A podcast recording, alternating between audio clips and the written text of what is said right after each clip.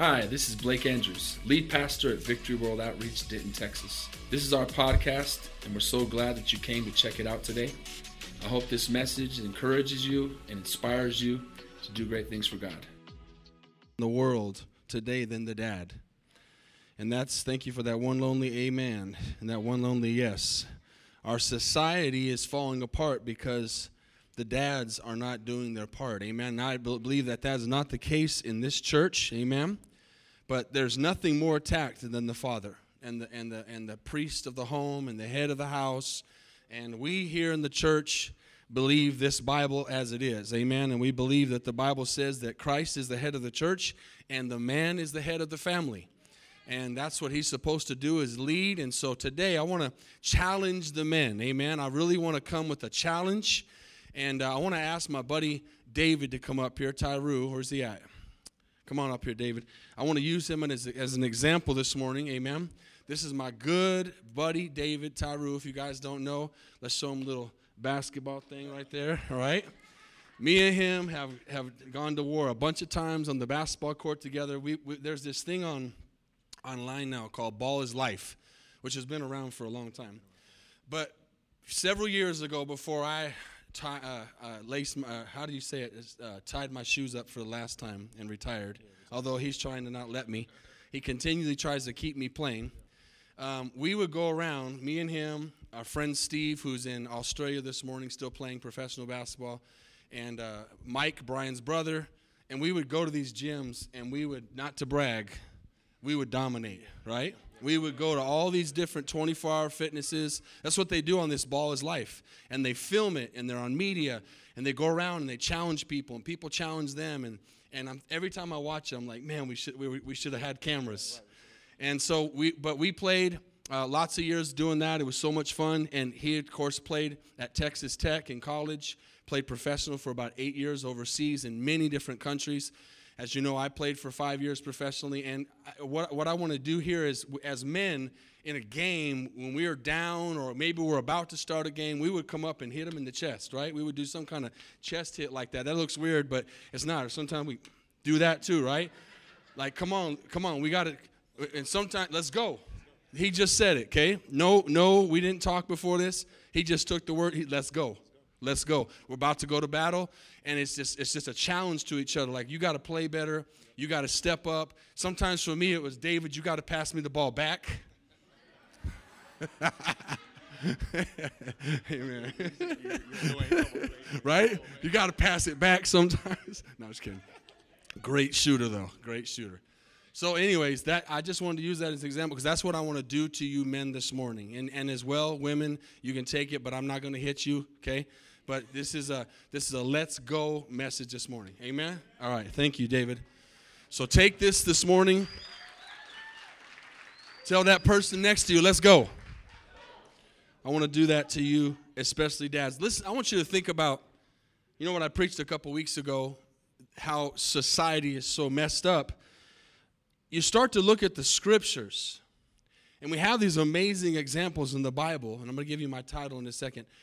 And when you think about it, when we think about, man, our society's messed up, it's always been messed up. There are only four chapters, four chapters in the whole Bible that don't mention sin. From Genesis to Revelation, there's only four chapters where there's not a mistake where there's not sin mentioned, where something's not wrong. That shows that this Bible is a real book about real life and real mistakes. Can I get an amen? And in this book, I mean, think about this. We, we, we have a, an example in the Bible of what a family is supposed to look like. I just said it the father leading the wife, and the family together leading the children, and the, and the family walking together in the things of God. And when it's right, it's right. And when it's right, it's amazing. Amen? But we live in a fallen world, we live in a sin nature, and I just started thinking about a few of the first things. You know, Adam and Eve sinned. We know that. That's what started it all. And, and Adam responded by blaming his wife. They parented two male children. Just think about how things started off. They parented two male children, and one of their male children killed the other one. Not a good start. And Abraham, we know how great he was. He's God's chosen man. He had more than one wife. He, he's the one that started this whole multiple wives thing. And breaking God's design. You know, the people read the Old Testament and think that God allowed multiple wives. He never did. Abraham broke that covenant. And, and so these are godly men that we're talking about who, who really put us in a bad place as examples. Then you think about uh, he eventually kicks one of his wives out of the house with the kid. Jacob, his, grand, his grandson, marries several wives like his grandpa. His 12 sons eventually sell their youngest son to their, their brother into slavery. You know, I'm not reading a Maury Povich script here. David had many wives, and listen to this his own son raped his own daughter. Then the daughter's brother, Absalom, killed the son that raped her. That's just in the first few books. This is a messed, messed up story, right? There's a lot of messed up situations here. The reason those things happened is because men did not stand up and do the right thing. They didn't have someone come over and hit them in the chest and say, Come on, let's go. Let's live for God. Let's be godly men. Let's, let's be the influencer and not the influenced. Can I get an amen? So we're going to go to the book of Genesis, and Dwayne was all up in my message this morning already. Like, wow, okay. Genesis chapter 6. And if you got notes, write this down. Here's the title Dusty Like Dad. Dusty Like Dad. Now, you're not going to know what that means till the end of the service but that's the title Dusty Like Dad. Let's read Genesis chapter 6. And here's, here's discipleship. The reason, and, and again, I want to remind those that are visiting or guests, we, I don't ever talk very even really to my own wife about what I'm going to preach. Every once in a while, I'll run something. I definitely ran some things off her a couple weeks ago when I preached the whole truth. But I don't, no one knows what I'm going to preach and I don't tell the guys that are going to do the offering or the, or the opening prayer what I'm going to preach. And, and here's Dwayne listening to the Holy Spirit and being discipled and, and remembering this story that he's heard probably several times over the years because to me, it's hard to have, and I haven't, and I always go back and look, okay, what did I preach last year, the year before, so I don't repeat myself. But this story, church, could be, could be preached not only every Father's Day, but every Sunday because this is a picture of the days we're living in today. And we, we talked about that a couple weeks, how the family's falling apart and everything. And I want you to read, we're going to read several scriptures here that, that you might be reminded of what, what the days of Noah looked like. And remember, church, that Jesus said very prophetically and very clearly, as in the days of Noah, so shall the coming of the Son of Man be. So when we read these scriptures and we see how close we are to this, then we know this morning that we've got to be ready. Amen? Father, we ask you to anoint our ears, anoint our eyes, anoint our hearts this morning to receive your word. As we read the book of Genesis, let it come alive to us. Lord, challenge us as men, especially today on this Father's Day, to step up and go forward and do what God's called us to do. And we thank you for your word in Jesus' name. Amen. Genesis chapter 6, verse 9. This is the genealogy of Noah. Noah was a just man. Watch this, perfect in his generation. This is the this is the, this, what this means to me, church, is you can be in a perverse generation and be right. You can be in a messed up place and be godly. This is what God is calling men to stand up. When it's dark, the light shines brighter. So Noah did what I'm challenging you to do as I hit you in the chest today and say, Man, let's go. He said he walked with God. And Noah begot three sons Shem and Ham and Japheth. And the earth was corrupt before God. And the earth was filled with violence. Does this sound familiar? And God looked up on the earth, upon the earth, and indeed it was corrupt, for all the flesh had corrupted their way on the earth. And God said to Noah, The end of all flesh has come before me, for the earth is filled with violence through them. And remember a couple weeks ago, and that was that last week or the week before? No, a couple weeks ago, right? I can't remember. When I, last week, wow, it seems like a couple weeks. When I preached that message, it was talking about the wrath of God and what's coming. And and church, if we don't think the wrath of God and the judgment's coming now, it came then, and we're seeing the same situation. We're in the days of Noah, and he says, It's filled with violence, and I'm going to destroy this earth. Amen? So, watch this. This is important.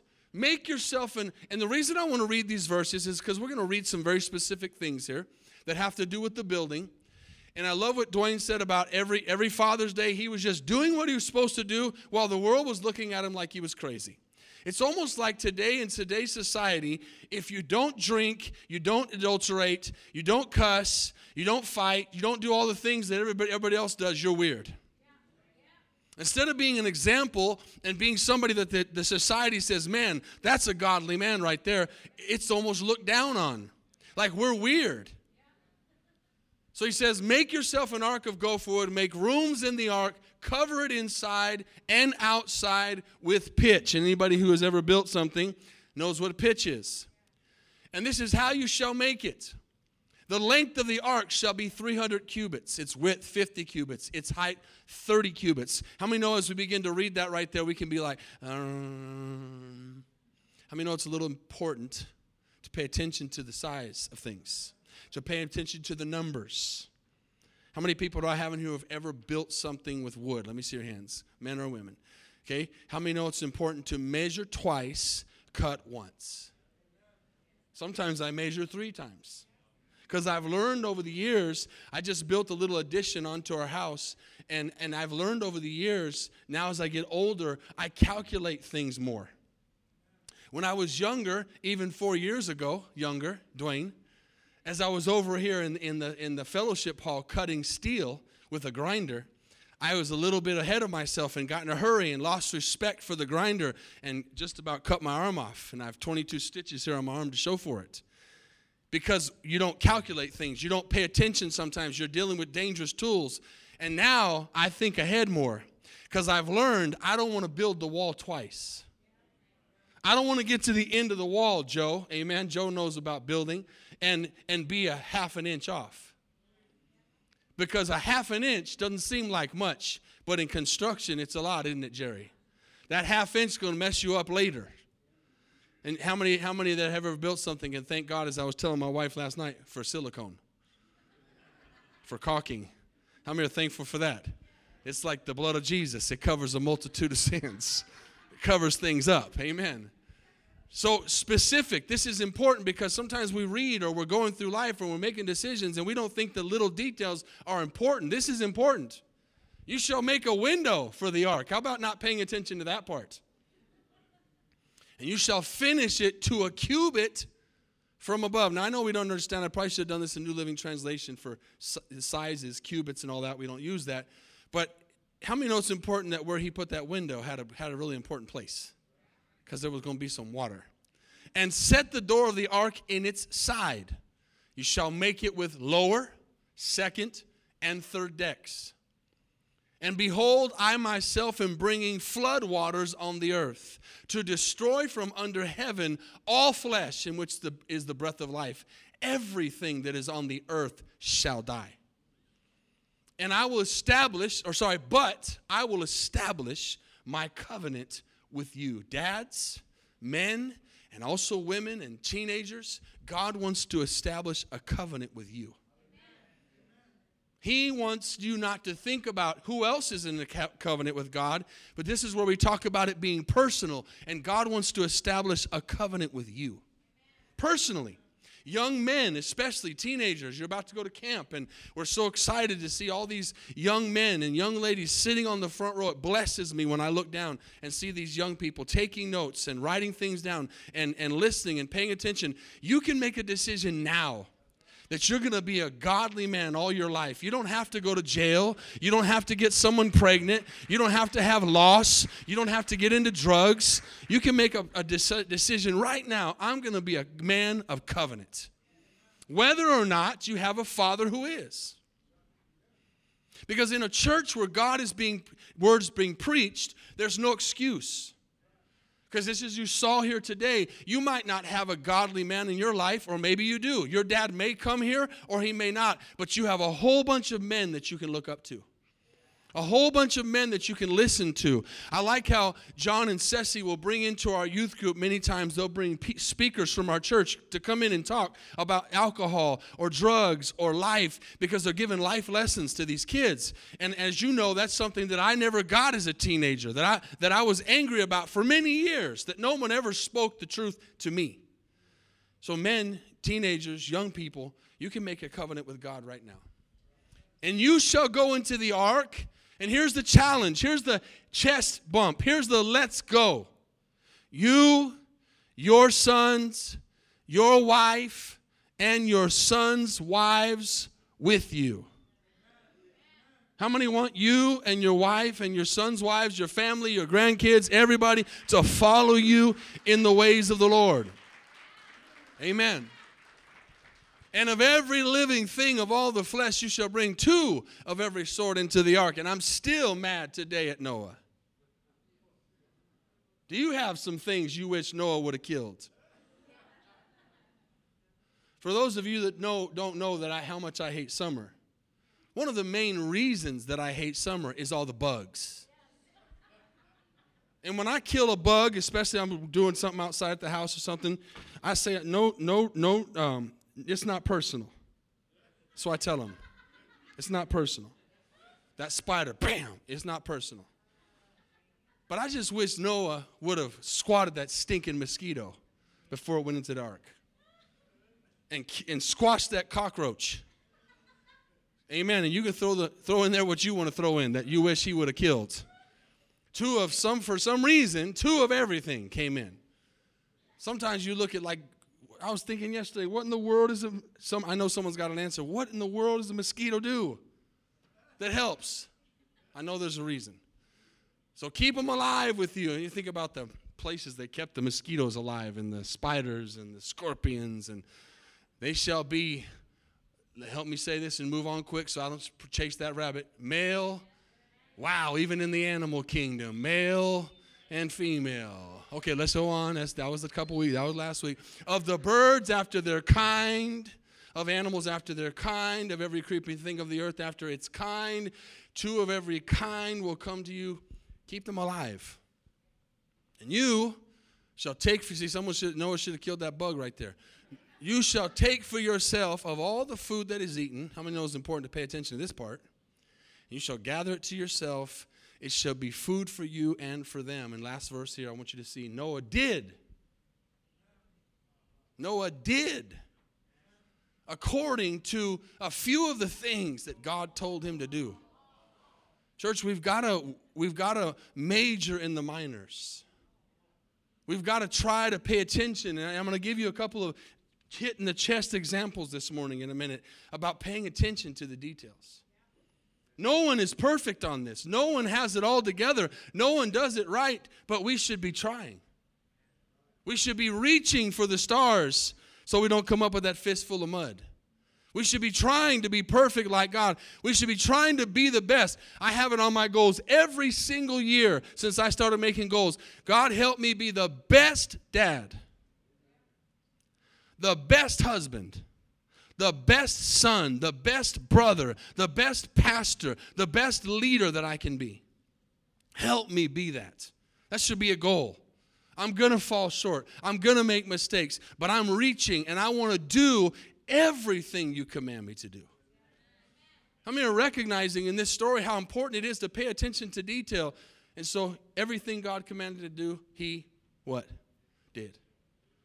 When you're building something again, those those little uh, sizes and, and, there was a certain amount of people that had to fit on that boat, and and God had a plan, and so we have to pay attention to these things. Now, here's where Dwayne got into my message, but I want to read chapter seven, just three verses. He read one, he picked the one the, at the end at least. But watch this, Genesis seven one, three different verses in Genesis. I want you to see. And right before you put that up, let's take it off for just a second. This, this is what I want you to picture. and it was led in so well and don't change anything you said in the second service. Sometimes we, we do that because it's the second service but people in the second service haven't heard it. So act like you didn't hear me. But the reason this is so powerful is because this is a perverse generation a generation that is so bad that god is about to destroy it. All of it he even says in genesis 6 in another verse that we didn't read he said i wish that I would not have even made man. Now that can that can be a whole other thing to chase, and we wonder why did God make us thin and all those different things. And I've got an answer that'll fill all the blanks in. Free will. We're humans and God made us to have a choice. You why this and why that? Free will. If He doesn't give us free will, then we're robots. And if we're robots, we're not humans. So there's your answer. Why? Why? Why? Why? Why? Why? Free will. Just get that in your head. Free will. Bad things happen because people have free will and they make the choice to do bad things. Good things happen because people have free will and they make the choice to do good things. Period. Okay? But here He's in this perverse generation and he's building this thing for years and years and years. And as Dwayne said, they're, they're making fun of him, just like they're making fun of us today when we talk about Jesus coming back. Well, they're not going to be making fun of us when we're gone. Amen. Who's going? Who's going this morning? Are we going? How many are ready? You watching and waiting and praying and looking? So verse seven, verse one of chapter seven says, Then the Lord said to Noah, Come into the ark, you and your household, because I have seen that you are righteous before me in this generation. Father, dad, man, I hit you on the chest and I say, Let's go. Let's be godly men. Let's be righteous men in this perverse generation. Verse 7, verse 7 of chapter 7. So Noah, with his sons, his wife and his sons' wives went into the ark because of the waters of the flood.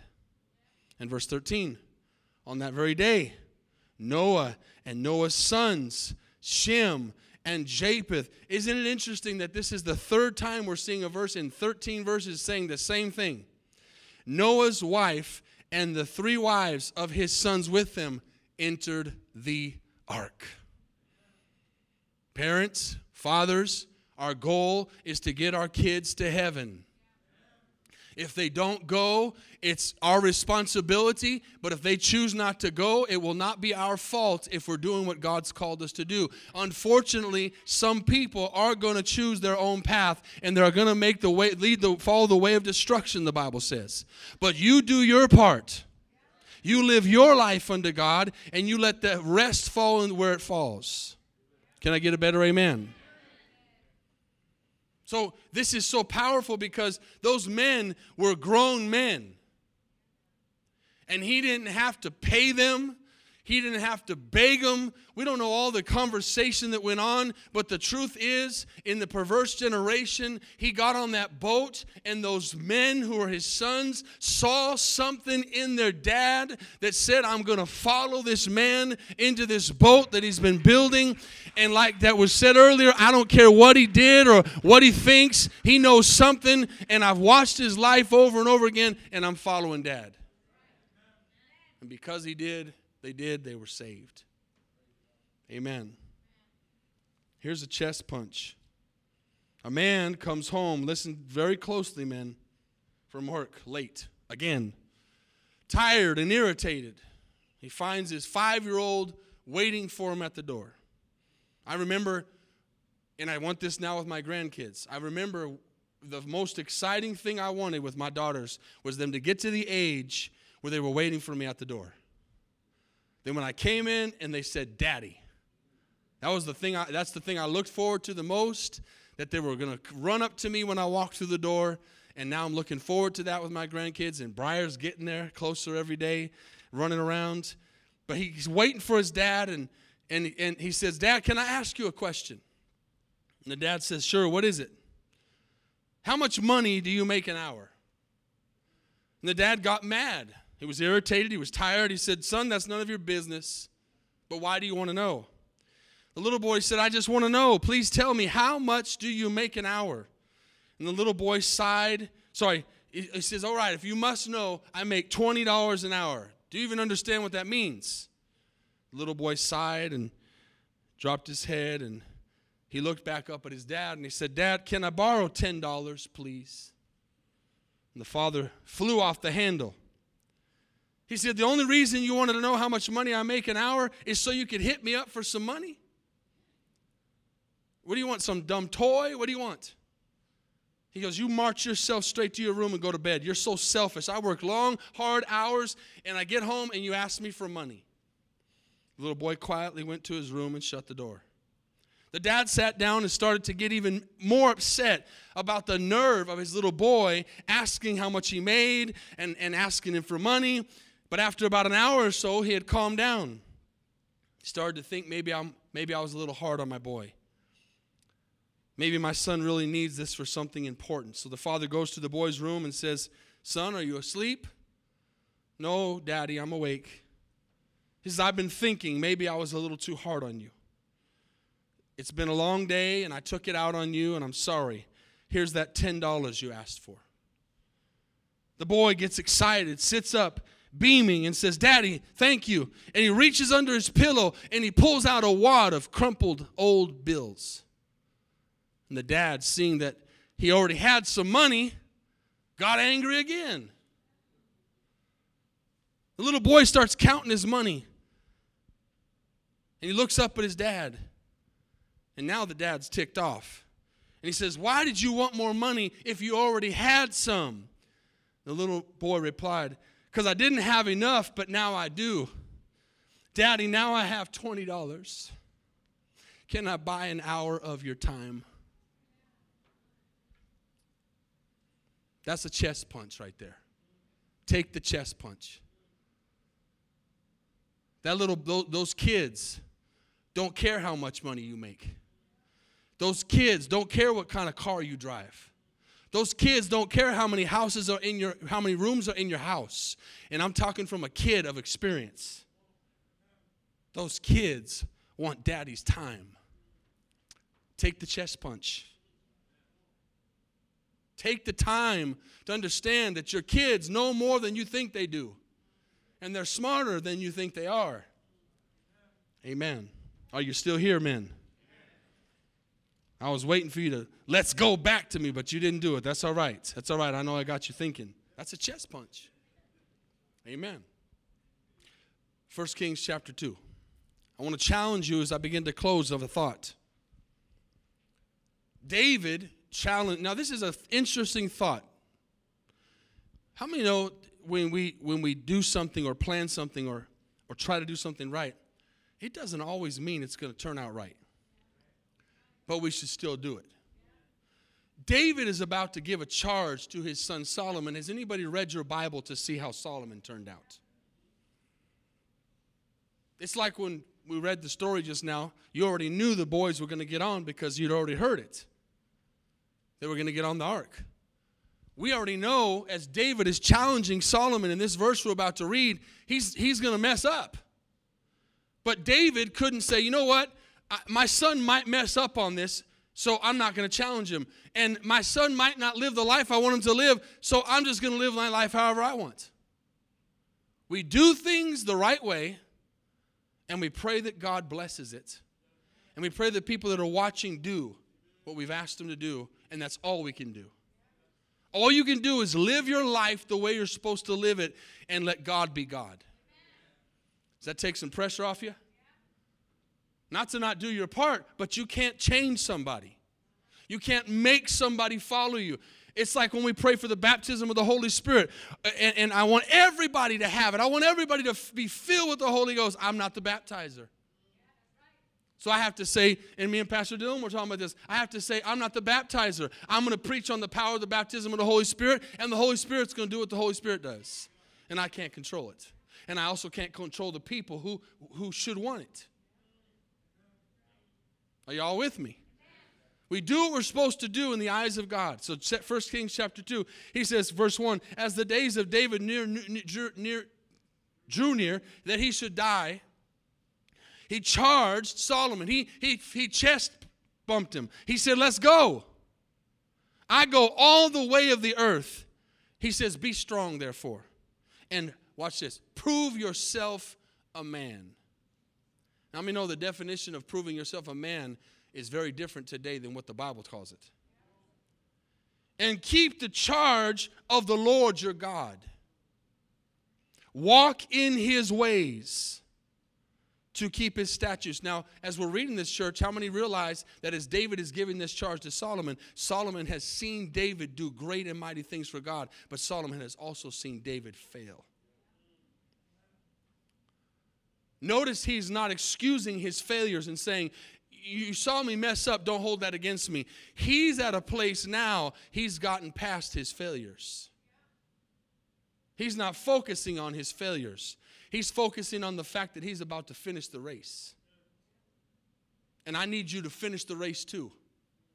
You can learn from my mistakes, but don't let my mistakes cause you not to make it.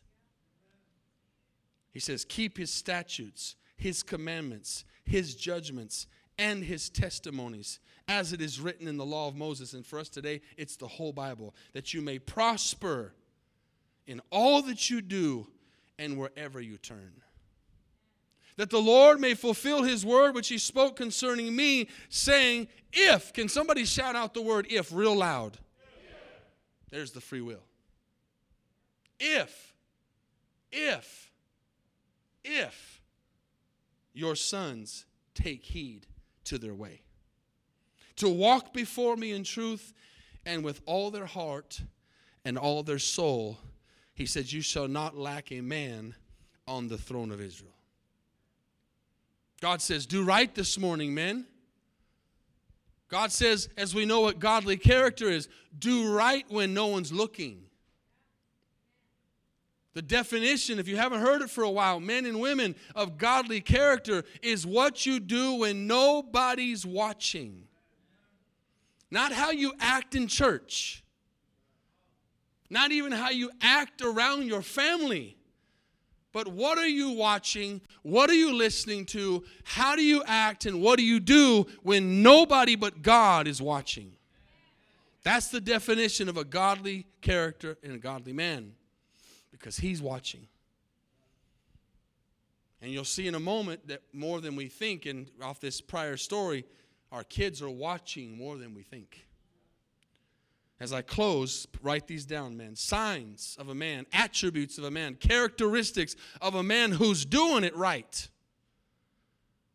These are things that it may sound redundant and repetitive, but these are things our kids, and this is for the women too, must see in us on a daily basis.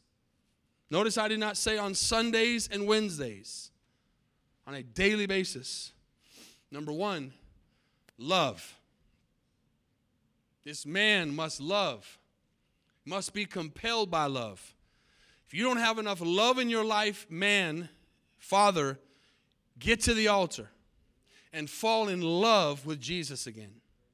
And you'll have enough love to do what God calls you to do this morning. So, a godly man, first and foremost, loves his God. We talked about this Wednesday night about the desires of your heart. If you didn't hear that or see that, go back and listen to it. It talks about how we have to put God first in everything. Everything. God's life, our lives, church, revolve around God. Too many people sitting in church services on a Sunday morning this morning around the world are making their God work around their life. And that's just a fact. When you give your life to Jesus, He's number one, He's everything. He's the first and the last, He's everything in between, and your kids will see that. So a man loves God among um, over everything else. Another thing is a man loves his wife. Thank you for that one lonely but very powerful amen, Pastor Mario.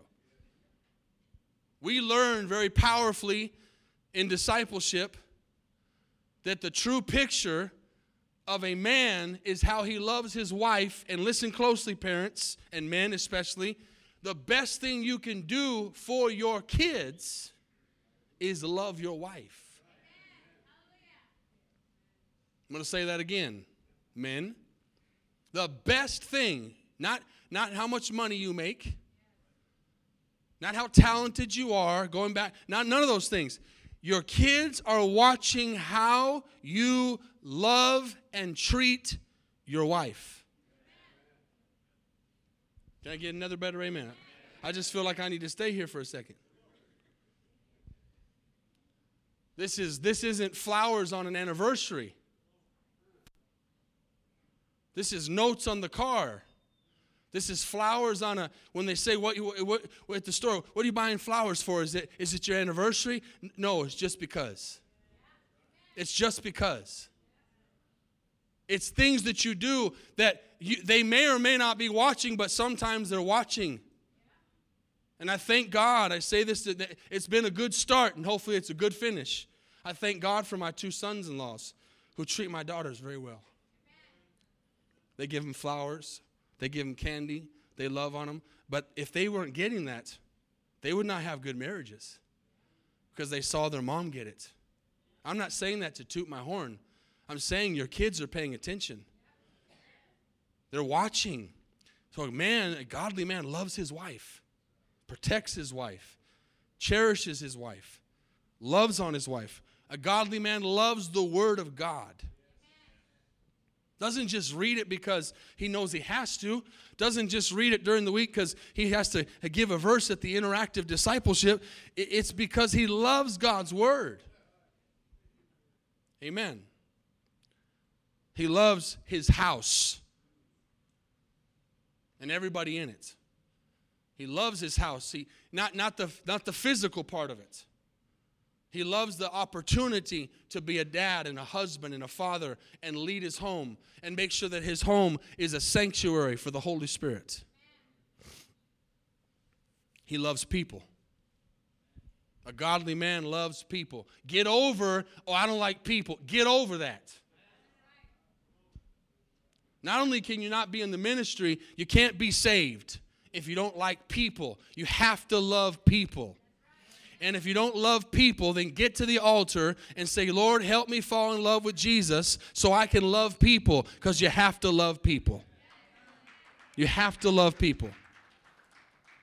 That was a good golf clap. You know, make me fall asleep. I feel like I'm watching golf. It's the best thing to sleep to. If you need to sleep in the afternoon, just watch some golf. And walking up to the and, not, and last one, but not least, and this isn't all of them, but I think it's most of them. A, a godly man loves the truth at all cost. The truth. The whole truth, as I preached last week, and nothing but the truth. There's a desire in a godly man, and I'm chest pumping you, chest punching you, hitting you in the chest, saying, Let's go. Amen. Let's go for God if you haven't been this kind of a man before today, get up and start. Start filling in the blanks. Start working on some of these things. Start dealing with some of these things. Say, God, help me. One of the things that I, I prayed for the most, and God knows this is the truth in the ministry, and I've said this a few times over the years, probably been a while since I've said it, is I never wanted to be the preacher. That, that's on its own. I never wanted to be a preacher either, but I never wanted to be the preacher who was preaching a message in the church and look over at his, his kids and his wife and see smirks. Like, hmm. Because you can't say stuff like that about a, a, godly man loves his wife if you don't love your wife because your wife's going to be over there smirking.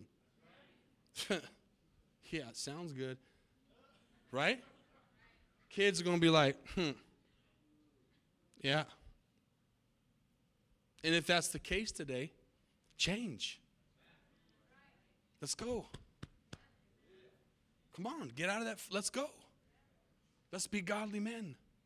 Let's be godly fathers. Let's be godly husbands. Let's be godly leaders. Let's go. As the musicians come, what does my title mean? I've never preached a message like this before where the title was at the end. Never. I love new stuff. Dusty like dad. There was a man, and I can relate to this, who started a new church in a new city, church plant. That's what we're about. Hopefully, at this conference, we're going to start some churches around the world. And so, he, since he was just starting the church, obviously he had to work a part time job. He was trying to build the church, but he had to have a job. And so he was working at a sawmill to supplement his income. And I and I, this just hits home to me this week. I says I was doing a little addition at the house and sawmill everywhere, or wood mill, whatever you call it, dust. Is that what it's called? Sawdust. Thank you. Sawdust everywhere. It's like sand gets everywhere. And so he's working at this sawmill. And so every single day he comes home and from work, and his boys, three and four, always would look at him and say, Dad, you sure are dusty. And he would look down and say, Yes, I am dusty. And then he would go get cleaned up. This happened over and over every day. He'd walk in, Dad, you sure are dusty. Yes, I sure am. Didn't think too much of it until one day he's washing his car and he looks over at his oldest son, his four year old, doing something very strange. He's going down to the ground of the, of the driveway and picking up gravel and dirt and putting it in his pockets and rubbing it on his chest and rubbing it on his face. All over himself. And the father says, Son, what are you doing? He says, I want to be dusty like you, Dad. That's what it's about. Whatever you're doing, your kids want to be that. Don't underestimate men, especially if your kids are younger. How much your and they may not tell you it. And kids, you should be better at telling your your father if he's doing a good job. Tell him. Tell your dad, Dad, you're doing a good job. Thank you for providing for me. Thank you for loving on me. They, they need to hear it. Wives, if your wife's do, if your husband's doing a good job, thank him. Can I get thank you for that one amen, Myra? God bless you. Honey, did you say amen over there? Okay, I thought you did. I thought you did. It was just quiet. She's not very loud. She don't scream. Right? Thank them. But they're watching and they're going to do what they see dad do. And, and they're going to follow because they're watching every little detail of every little thing that goes on. Father, today as we listen to your word, thank you for your word. Thank you for a Bible that is not fake. It's real. It's full of stories, full of truth. And God, one of the things I love the most about your word is that you don't hide things. I mean, this book started off beautiful, gorgeous, amazing, wonderful and that lasted just about two chapters. And then all hell broke loose because you gave us free will. And time after time after time, we see the battle between sin and the sin nature and godly men and women who stand up and say, I'm going to be different. In a perverse generation, I'm going to be different. I'm going to be dusty like my dad. I'm going to get in there and get dirty. I'm going to get in there and work. I'm going to get in there and, and follow the footsteps of my dad. Whatever sacrifice he makes, whatever he does, I'm right there with him. Holy Spirit, speak to us this morning. Challenge these men.